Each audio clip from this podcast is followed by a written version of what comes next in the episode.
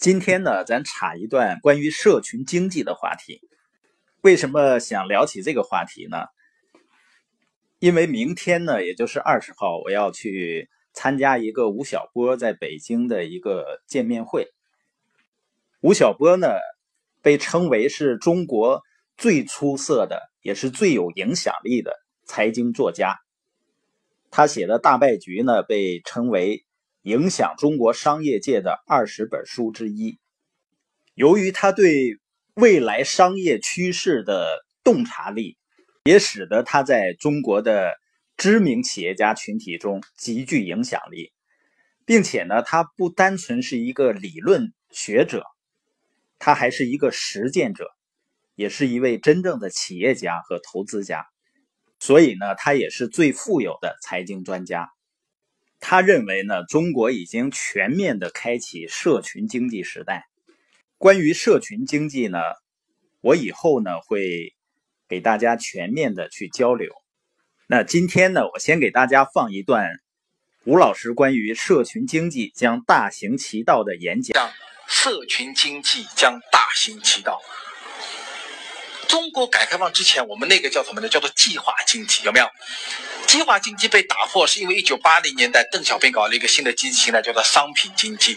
商品经济的背后告诉我们说，我们要在生产线上极大的扩大我们的生产能力，能够提高商品的生产效率。所以我们回想一下，在整个一九八零年代，最重要的商业模式是劳动效率的提高。所以一九八零年代，像丰田精细化管理模式、松下管理模式等等，开始在中国大行其道。但到了九十年代以后，我们用一个新的经济形态模式替代了商品经济。一九九二年以后，我们搞了叫做市场经济。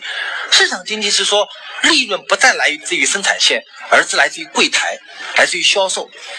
所以市场经济是我们在生产线上生产出一个合格的商品，然然后通过大规模的市场营销运动来获得利润，所以叫做市场经济。但市场经济无论怎么来讲，在互联网前时代，它是一个。商品到通过营销去找到人这样的一个过程。今天，什么叫社群经济呢？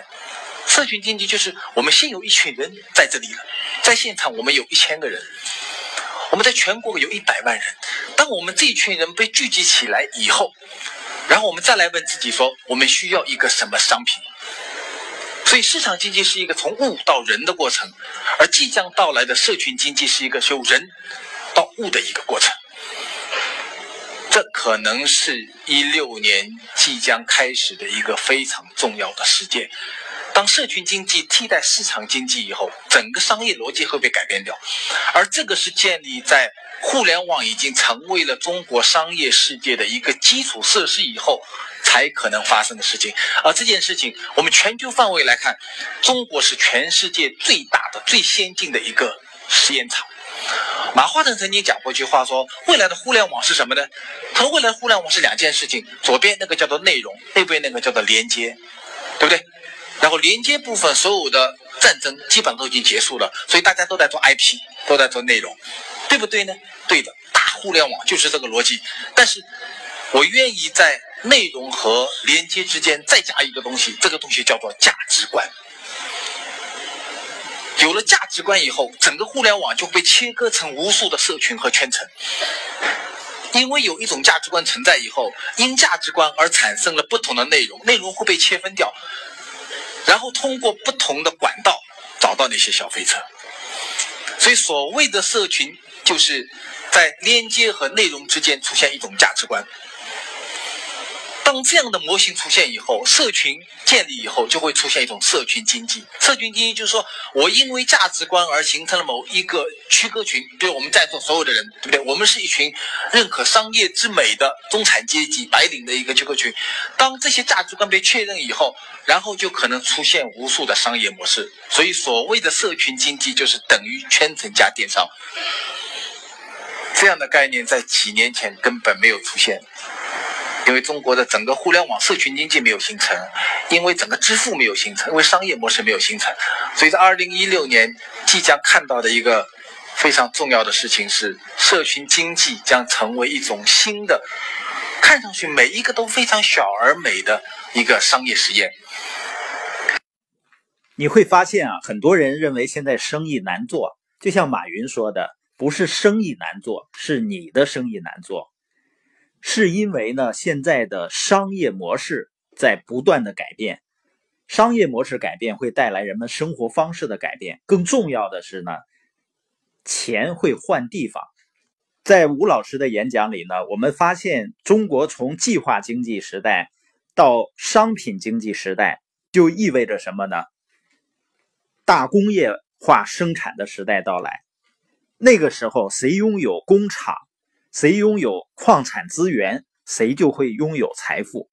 那当产品被大量的生产出来以后，要卖到消费者手里，就需要经过大面积的市场营销活动，把产品流通到消费者手里。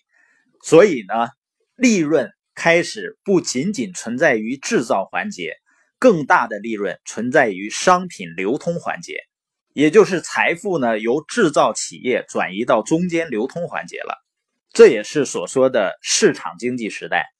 那现在的社群经济时代，财富在哪儿呢？在市场经济时代，是先有产品，再流通到人，而社群经济时代。是先有人，先有人的聚合，然后再到产品。所以，社群经济时代，也就是谁拥有终端的消费者群体，谁将拥有最大的财富。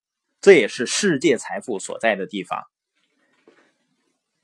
所以呢，吴老师的播音呢，我建议大家反复的去听。